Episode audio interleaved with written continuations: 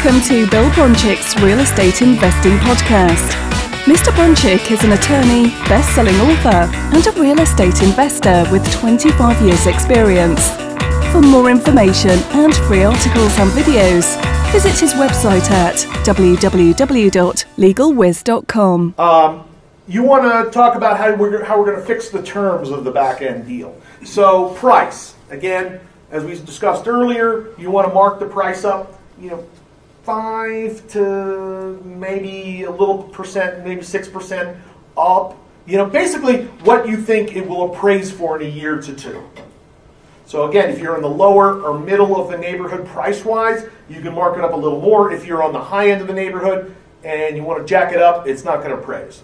All right. So if the market you think is going to go up five percent in the next year, five percent, no problem. In two years, it might go up ten. Let's so they get a little bit of a deal under market at that point. Um, in addition, remember you're going to do some terms. So how long should you do? As we talked about, you shouldn't do more than two years. Okay, two years tops. I like to start with one, if not one, two, and with a right to renew, maybe one more year if they they faithfully perform. So if they paid rent on time every month, they did what they're supposed to do, but they just need more time to get that loan, give them another year, but make them pay for it in either by more option money, higher price, and or higher rent. Okay? Yes. Bill, how would you do, or how would this work on a house that's maybe five hundred thousand, Right. and the guy doesn't have a great loan, so the payment's a little higher? Mm-hmm. It's not going to work. It's not working at all. Not going to work. If the, if the payments are too high, if the pay, like I said, it's a situation where the, the mortgage payment is higher than fair market rent, it won't work. Now, like I said, I, I did that where the seller agreed to pick up the difference, and then he filed bankruptcy six months later. It didn't work. Yeah, it's only so long someone's going to suffer that pain. Because at first it's like, wow, great, took like ninety percent of the pain off. You know, then well, there's still some pain there, so I think I'll file bankruptcy. Great. Uh, rent, again, you start at market, and then if they don't have enough option money down, you can get them to sign a note. Should we charge interest? Nah. Well, maybe a little bit. no. Don't charge interest. Um, where they just make like $100, $200 a month over, you know, you want to make sure the note is less than their tenancy.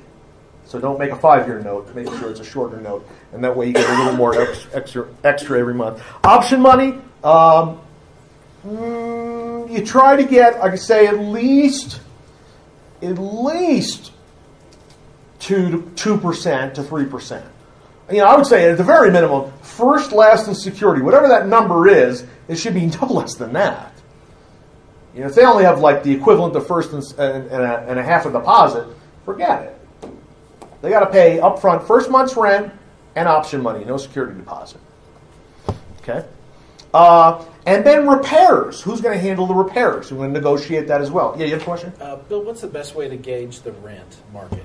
Um, well, there are websites like um, Zilpy and uh, even uh, Zillow has a rental meter. They, they give you rents for the neighborhood. Um, I think Trulia is the best because what it does, instead of calculating an automatic thing, it just shows you in the area, in the neighborhood, what other things for renting for. Um, and then you look on Craigslist and find another couple other ones and stuff like that. Whatever it is you think it is, it'll rent for more in this market. I'm always low. Yeah. Is the option money non-refundable to them? Yes. And do they understand that? Yes, they do. I make it abundantly clear. You put up money, it'll go towards the purchase price of the house if and when you exercise the option. Okay. Yep. Now, let's say that's a sticking point. Let's say they say, I'll put up 10 grand. and You're only looking for five. Um, and they're worried about losing that if they can't qualify. Could you agree in the agreement that if they don't qualify, they get 2500 back or 5000 back? Yeah, sure. But if they're only putting up like 3000 4000 uh, no way. No way. I mean, I've gotten all, I mean, mo- most people are on the lower side. They don't have a lot of cash saved up. But I've gotten, once in a while, I've got someone with a big number. Um, and I've done the opposite with the rent. I've, you know, I had one where I was looking for X, and they said, if we pay more, can we lower our rent? Went, sure. Why not? Rather have more now than later. Yes. Uh, in, in the language you said that uh, we should not explain it here to us as investors. You say that um, you could give him some credit as part of the uh, rent. Right. But when you explain it to the to the prospective buyer, hmm instead of credit, what is what, what, Right. word- what should you say? The language used. Yeah. Right. So when you're giving the buyer a rent credit, we don't call it rent credit. Um, we say that for every payment you make on time, we're going to knock $200 a month, uh, that $200 off of the option price. That's the exact language it is. I don't say the word rent credit or anything like that. Not in your advertising, not in the actual agreement. Never or, or orally. Don't use those words, rent credit, because that implies they get something back. Okay, and the reason it is is as we'll discover in a little bit, the legal angle. When if you try to throw them out, they have an, a legal argument which we want to avoid. Okay, so you got your tenant in, everything's going great. We want to get it closed eventually. So again, you're going to help them fix credit items by referring them to either a mortgage broker or a credit repair company. Um, document your payments. This is important. Keep copies of the checks. Keep a running log. Okay, so because his mortgage broker or mortgage company might ask for 12 payments, canceled checks to show that it was paid. Uh, introduce them to a mortgage broker or two. Uh, let's say they come up a little short. Could you carry back a note? If it doesn't appraise for the amount or they can't get a loan for 90%, they can only get a loan for 80%, could you take back a note for the difference? Yeah, sure, sure.